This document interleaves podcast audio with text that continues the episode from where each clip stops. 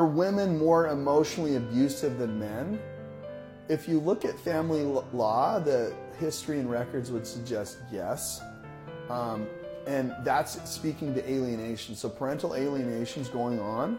This is where one parent will poison the mind of a child against another parent, and it's designed to be deadly and undetectable. That's pretty vicious stuff.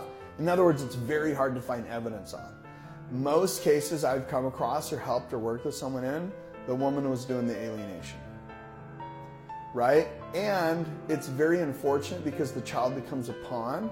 And it actually probably should be criminal. And there are a lot of groups fighting to criminalize alienation, whereupon you can go to jail for it because it's so abusive and horrible to the children, right? But most cases, very rarely are cases ever of dads doing alienation. So in that case, I would say yes. In the case of where something didn't work out and that spite has continued to grow.